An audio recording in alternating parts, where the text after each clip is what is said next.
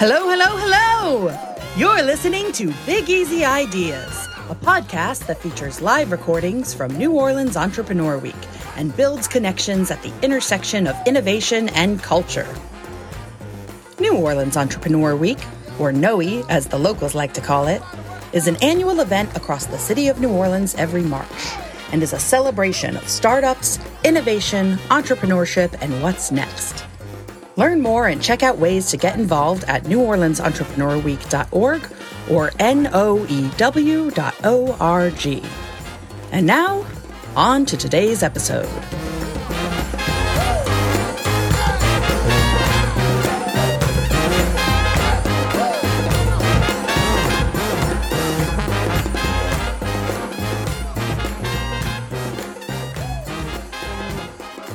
Valeria Ali, Strategic Marketing Associate at The Idea Village. I hope you're enjoying season four of Big Easy Ideas, EATrepreneurs. In this episode, titled Food and Hospitality Tech, the conversation is led by Dan Meth, an active mentor at The Idea Village and a startup founder himself, who introduces himself and his SaaS startup, Ingest. Dan goes on to introduce Elizabeth Tilton, the founder of OS Benefits, Andrew Peterson, the founder of Bluefin Data, and John Johnston, the founder of Trayaway. Each entrepreneur provides more details about their respective companies. Following that, the conversation delves into exploring how food reaches our tables, essentially discussing the process and system of the food and beverage industry, and highlighting the importance of technology in this industry in today's world.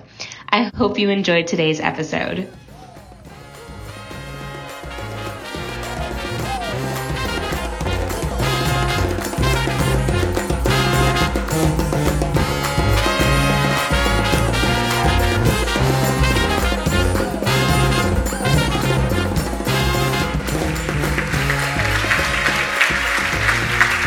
So, first and foremost, my name is Dan Meth. I am the co founder and CEO of Ingest. Ingest is a data management and analytics platform specific to the food and beverage industry. And basically, what we do is we connect all of the disparate data sources and systems that hospitality operators rely on on a daily basis to sort of make sense of all of that highly valuable data that they generate. Andrew, I'll start with you if you don't mind just taking a minute, introduce yourself and your company.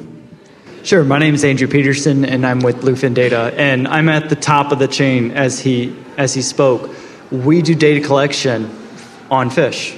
We are the ones collecting data from the fishermen, from the dealers about the product and how it was sourced, and essentially where that product goes. Generally, this information is used by fishery managers to understand the fishery and make sure that we're fishing in a sustainable manner. But also, this data gets populated down the supply chain so if you've ever seen like a QR code on on the uh, product that you're buying, you scan it. Sometimes you can see a story behind it, or you can see a, a chain of where it came from. A lot of times that data is sourced from the first processor or the actual fishing vessel itself. Great, thanks so much, Elizabeth. Hi, everyone. I am Elizabeth Tilton. I am the founder and CEO of Oyster Sunday and OS Benefits. Oyster Sunday is a corporate office for independent restaurants. So, what we do on a daily basis is we do financial analytics, data management, investment decks, marketing, branding, operations, HR, really kind of being the corporate office for independent restaurants coast to coast. And we've worked with hundreds um, to date, everything from hotels and restaurants and bars and wineries, you name it.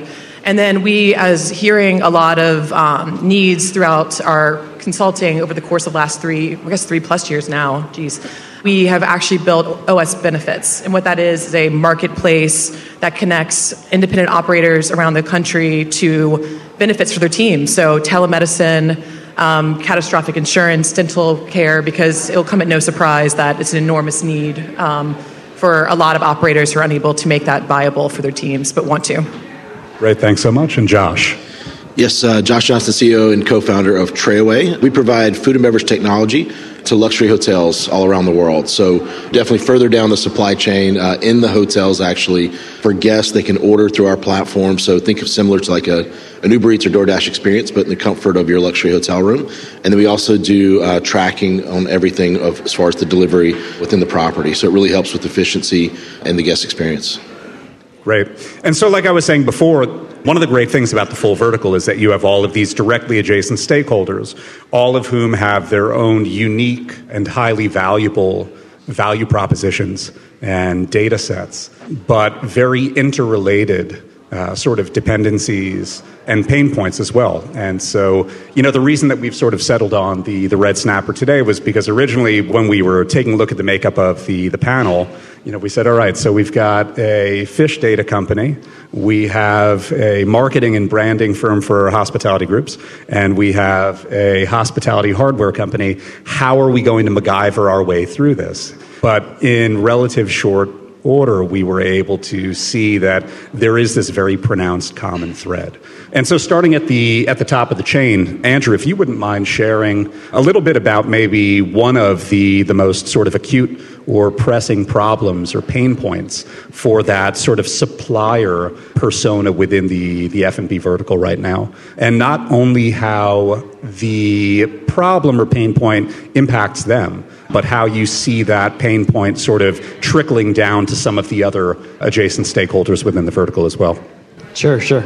So the biggest challenge that we have is a lack of trust between the industry and the agencies that regulate the fishery because you get a lot of conflict between the fishery managers that need data to make their decisions on limits and how we're catching these fish. But then you have the industry that needs to be able to provide the data to the agency. So a lot of time there's a lot of conflict between, hey, I want to give you data, or at least the agency that needs data can't get the data that they need from the industry.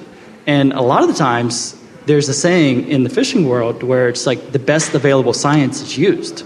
And so, even if no science is available or no data is available, they have to use what, what they have at their fingertips to base their decision. So, a lot of times there's a lot of miscommunication, there's a lot of mistrust between the two parties. And so, really, where that comes down to, it has ripple effects down the supply chain because if you improperly manage a fish, well, then it will never get into the supply chain, at least not through the US. And so, that's why it's really key to start building these bridges between the industry and the agency so that they can actually collaborate a lot better than they have in the past. And in the spirit of Red Snapper, can you perhaps speak a little bit to some of the potential issues around Red Snapper? Yeah, so Red Snapper is a very political topic because you have a lot of push and pull between what individuals are seeing out on the water versus the agencies that have more of a higher view on things.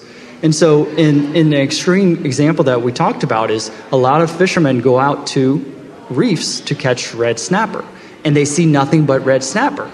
Well, red it just so happens that red snapper are attracted to reefs, and therefore, even if you have all the fish, all the red snapper at one reef, that doesn't necessarily mean that the overall population is doing well. You have to take in the whole account of where the fish is on the other side of the Gulf of Mexico how it's doing over there, not just in one particular reef off Venice. Gotcha. So, sort of like abundance versus the perception of abundance. And so, Elizabeth, once that responsibly sourced red snapper makes its way through the, the fishery, through the, the purveyor, the distributor, into the restaurants that we all love going to, what are some of the challenges currently being faced by restaurant operators, front of house, back of house, all of those people that we depend so heavily on to prepare the food uh, and serve the food? There's many impacts in the business that happens. But I would say I'm going to spend most of our time talking about the human side of what's going on in restaurants because I think it's something that we have to talk about. But in terms of just literally the physical, like you get the fish, there's inventory, there's the cost of it, cost of food's going up, how that gets priced on menus, how that gets handled. All that's going to impact the business. Everything from how the even menu mix, as we talk about, and the product. Um, but I would want to spend most of the time on this because it kind of connects back to the benefits is that really what's happening is not only is it a great product that's coming to market, but that needs to be handled correctly. And one thing we're having in this industry is a really issue with um, recruitment and retention when a lot of people, particularly during COVID, had to ask the question like, why? Why are we doing this? Question compensation versus their own health. For many years, they're at odds. So I think right now what we're coming against is that we can still get great fish but like how many restaurants is it responsible to be serving that? How much labor do we have to really justify the training associated with cleaning it correctly, prepping it correctly, having the consistency to get out on your plate every day? So I think those are things that we're really mindful of on our side. And also the impact on a P&L. Like if it's, if it's a premium fish, imagine that red snapper is, the price goes crazy up, people are going to make choices of whether or not to continue to keep it on their menu. They may have to choose Arctic char or another fish variety. So I think all of those really impact the business. Gotcha. And so we've now had the fish making its way through the kitchen out into the dining room, or Josh, in your case, into a guest's hotel room. So, can you talk to us a bit about some of the challenges plaguing not only the guest or the consumer, but also those directly responsible for getting their food to them and ultimately removing the food from their rooms as well? Yeah, absolutely. I'll, I'll, kind of piggyback on what you said is that I think one of the biggest challenges, at least for luxury hotels, but probably across the industry, uh, is just the short staffing right now and the retention or the challenge that of, uh, you know, pre-pandemic, I kind of put people in hospitality in two groups. Uh, people that loved it, they're passionate about it, they're excited about it. And then the other group is just people that kind of fell into it for one reason or another. And once they kind of fell into hospitality for whatever reason that was, they got comfortable and they never really considered an alternative. And then the pandemic forced them to think about alternatives. And the next thing you know, they found another way to create an income to, for themselves, for their families, decided not to go back to those hospitality jobs once they became available. And so, you know, maybe five years ago, people were looking at technology as ways to cut back on staff. Now people are looking at technologies as ways to just you know, get the experience going because they don't have the staff that they actually need. So thinking of red snapper, for example, in many hotels, even today, you're in a five-star hotel, you pick up the phone, you call down to place that order. You said red snapper, they thought you said trout. Who knows how you can make that mistake, but it could happen. So with our technology, you can clearly order online through the platform. There's no, no questions, uh, no mistakes through that verbal order. And then once the red snapper is prepared and it's heading up to the room, we provide tracking on the back end. So hence the name Tray-Away. That's our original core product where that came from. So you're staying in a Ritz-Carlton, you're done with your red snapper. You can literally click a button. It sends a wireless signal to the hotel staff that, hey, I'm done. I'm ready for someone to come and, and remove it. Because the alternative is someone just puts it out in the hall. And then, you know, this young lady checks into a beautiful hotel, sees someone red snapper in the hallway that's been there for six hours, and that's not a great experience. So and so now, Josh, you've sort of taken us into the portion of the conversation where we're talking about how our respective products, companies, services, solutions work in concert with each other to help promote a more viable, responsible, sustainable, and profitable food and beverage industry. So, Andrew, going back up to the top of the of the chain, if you wouldn't mind talking a little bit about what sort of benefit Bluefin Data provides not only to your core audience, how some of those benefits are then realized or experienced by the rest of the stakeholders within the vertical. Sure. So our core benefit is government is very complex. If anybody's ever tried to file their own taxes, they would know how difficult it can be. And fishermen, like I had mentioned before, fishermen and government don't typically get along very well. And therefore, any agency that is trying to talk to a fisherman, most of the time they don't listen. Um, and so, really, we, in a way, are a translator we understand the complex requirements. We put them into software that is an easy to use system for the fishermen to use.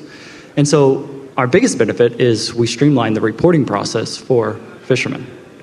And the ripple effects is that once you enter it into our system, now we can connect it to A, the agencies that need the information, but then we can start connecting it to other companies and streamlining the process to provide that data to, say, a traceability supply chain that gives them better value for the product that they're selling.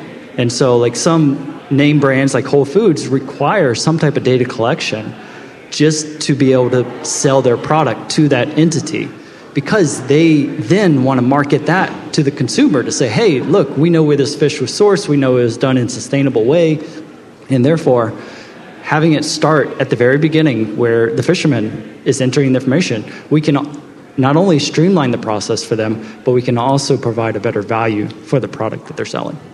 That's fantastic. And so, Elizabeth, moving further down, can you share a bit about how both Oyster Sunday and OS benefits are contributing you know meaningful tangible value to everyone on that operational level. And then again as i asked andrew how some of those effects then ultimately lead to improved experience for for guests or others within the space as well.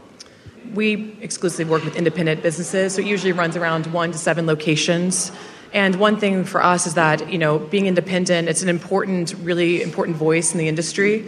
And so what we're trying to do is that every single team has unbelievable strengths. So you have an exceptional operator, an exceptional chef, but they may not be a CMO or a CFO. And then they're really able to come in, support them at the corporate level and really fill in those gaps that they may have, or blind spots, I should say. So I think that we are basically able to make these businesses sustainable and viable for them to continue on for decades to come versus and as we know real estate's getting more expensive, labor's getting more expensive, so the margin's getting thinner. And so we find ourselves to find the efficiency to be able to support them. And I think what really happened was we're getting a lot of inquiries in about HR and compliance and trying to find financial models to then make benefits viable. So we built the benefits program. What we're seeing is really it's a it's a marketplace where you can come in and purchase what you need. And so what we're doing is making it available to any operator in the United States because we can basically find scale, the economy of scale, negotiate on their behalf. That every all of us always say we're always like these small pirate boats out out in the ocean trying to find each other, and instead we're trying to like all row in the same direction. With a more unified voice, I think we will be able to protect our teams, recruit, retain, train, and really build the next generation um, by taking care of the whole human. So that's really what we're out to do. And Josh, you already shared a bit about sort of uh, the core value propositions or the, the core functionality and some of the ancillary functionality of the platform, but can you speak briefly to the added benefit to both the consumer and also to the operator as well? Yeah, so um, just starting with the consumer or the guest in that luxury hotel. So, first and foremost, most people don't want to pick up a phone, right? They already have a phone, they'd rather place an order through that option. Um, and so that's a much more enjoyable experience for them. Uh, it's also increases the efficiency on the back end. And then, same thing for the staff on the back end, having the technology to know what's happening upstairs. That's one of the tricky parts about that part of a hotel experience is trying to manage what you can't see. And uh, basically, our technology gives them visibility throughout the entire property that they don't have elsewhere. Literally, 99% of hotels are using pen and paper for that part of the operation. And so uh, that's our biggest competition is just changing uh, what's no longer working.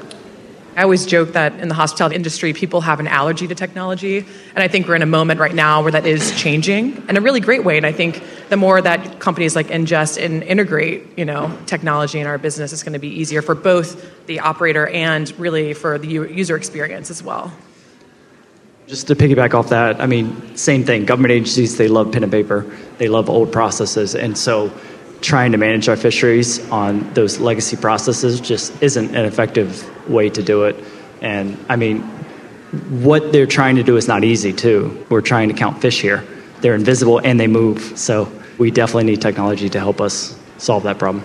And I, I, totally agree. I think that right now is, is an exceptionally uh, exciting time for leveraging technology in meaningful ways within the greater hospitality industry. And not only is it an exciting time, but I can't think of a more exciting place to be building hospitality and F&B related technology companies. You know, I, I, moved here two and a half years ago. My first day here, my neighbor presented me with a T-shirt that said, "New Orleans is my favorite restaurant." And so, as a city that is not only known for, but revered for and defined by its hospitality and its food. I personally can't think of many other places more appropriate and more significant to be building these companies, these technologies, these platforms that promote a more viable, sustainable, and profitable future for an industry that has historically existed on extinction economics. So, quickly, starting with you, Josh, one of the greatest things or the, the biggest benefits to building a hospitality technology company in New Orleans, and also one of the, the biggest challenges associated with it? Yeah, I mean, you kind of nailed it already. I mean, this is such an amazing hospitality city in and of itself. And then as it relates to our startup world, although it's a city, it does have a very small town feel, the community. I mean, you walk through these halls today, and so many people you recognize and have worked with in the last few years. And I think that community and that synergy is, is unique. Now, I've not built a company in, in other major cities, so I don't have a lot to compare it to, but I got to believe that there's something special about that connectivity that we have here. Fantastic. Andrew. We love our food and we're not afraid of a fight. So I think one of the benefits that we have is we will stand up for what we love and um, I, I, would say one of the drawbacks could be the resistance to change. I mean, having that mindset of like, I am willing to fight no matter what does have a downside of I, have already kind of set my mind and not willing to change. So I think a good, healthy balance of the two, I think, will be uh, beneficial. Fantastic. And although our light has turned red, Elizabeth. I'll be brief. I'm a New Orleanian to my core, born and raised here. My brother's actually even sitting in front of me. Hi, Gret. Hi, Scott. But I think for me, it's more of like I, I came back here. I lived in New York, got my professional acumen there at Momofuku and other restaurant groups. And I knew to my core when I launched, I would come here. I launched in New York the day before I moved to New Orleans because I wanted to launch there and build here. And I just think I couldn't imagine not giving back to community that made me who I am um, in a way New Orleans has done for me. So it was not even a question. Fantastic. And to close, one of my favorite things that I heard when I moved here and sort of decided to replant the Ingest corporate flag and claim that we are now a New Orleans based company is someone said to me, You are the proverbial levee system for the industry that this city has come to rely on. And I think that each and every one of you up here today plays a really critical role in not only protecting what makes the industry, specifically the industry here in this city, so special, but also best positioning it to remain so special for years and generations to come. So we're a minute 40 over. That's not bad by my standards. Thank you all so much. Have a good day.